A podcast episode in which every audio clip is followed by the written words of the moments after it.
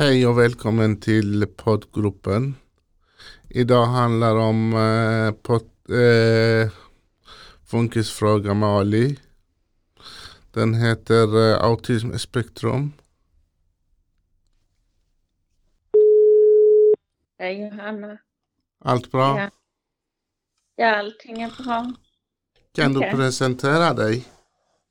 Eh, hej, jag heter Johanna. Jag är 24 år. Social, snäll, kreativ, pratglad. Mm. Tycker om att rita, måla, baka, laga mat. Mm. Eh, saker jag bakar ofta är hallonpaj, äpplepaj.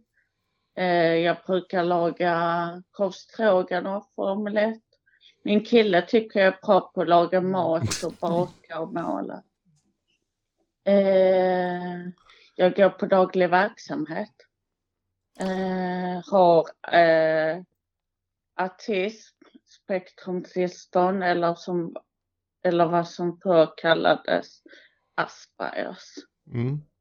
Eh, jag målar eh, abstrakt, porträtt och stilleben tycker jag om att måla. Skönt. Vad är autismspektrum? autism spektrum? Eh, vad det är? Eh, Autismspektrumtillstånd är ett annorlunda sätt att fungera socialt. Eh, och folk med autism kan vara väldigt olika. Eh, och det är ett tillstånd, alltså att man kan inte bli av med det. Mm. Eh, autism kan räknas som ett socialt handikapp men kan även vara en fördel socialt. Eh, själv har jag autism och det finns låg, normal, hög begåvning Mm. och det är olika vilka svårigheter man har. Själv har jag normal begåvning. Mm, det finns olika tilläggsdiagnoser Mm. eh, som eh, intellektuell funktionsnedsättning, epilepsi och som mig själv psykisk ohälsa. Mm. Eh, saker som folk med autism ofta har svårt för är typ läsa mellan raderna, förändringar. Eh, jag kan även ha lite svår eh, annorlunda intryck och, och upprepande lugnande beteende. Mm. Eh, en del har även specialintresse. Mm. Hur många personer har fått med autism spektrum i Sverige varje år? Eh, eh cirka en av 150 föds med autismspektrumtillstånd varje år.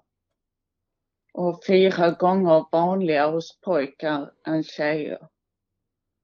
Och det finns i alla etniska och sociala grupper. Varför det är vanligare hos pojkar vet man inte. Eh, om det är för biologiska skillnader, för lite forskning eller normer. Vad forskningen har kommit fram till så kan det vara att tjejer ibland kamouflerar det. Mm. Vad krävs att för att mobb ska må bra? För att jag ska må bra Mm. krävs det att jag upprätthåller rutiner som jag mår bra av. Som att äta bra mat, röra på mig, göra meningsfulla och roliga saker. Inte för mycket stress. Avslappning, återhämtning, eh, bra sömn, bra kontakt med psykiatrin Mm. och ta mina mediciner och bra relationer. Äter du medicin att, om du glömmer medicin, vad händer då? Ja, jag äter medicin. Eh, vi har försökt fundera på att minska den. Mm. Så jag äter rätt mycket. Om jag glömmer min medicin kan jag må dåligt, få svårt att sova och bete mig annorlunda än normalt. Är det jobbigt att leva med autism i spektrum? Varför? Eh, Det kan vara jobbigt att leva med autismspektrumtillstånd eftersom det gör det svårare att funge- klara av saker ibland och man fungerar annorlunda. Eh, Vissa kallar det funktionsvariation istället för funktionsnedsättning eftersom det är ett annorlunda sätt att fungera. Det kan även vara jobbigt eftersom att man kan känna sig lite typ utanför som en utomjording och Mm. inte riktigt passar in. Eh, man kan känna att det är någonting i konversationen som man missar.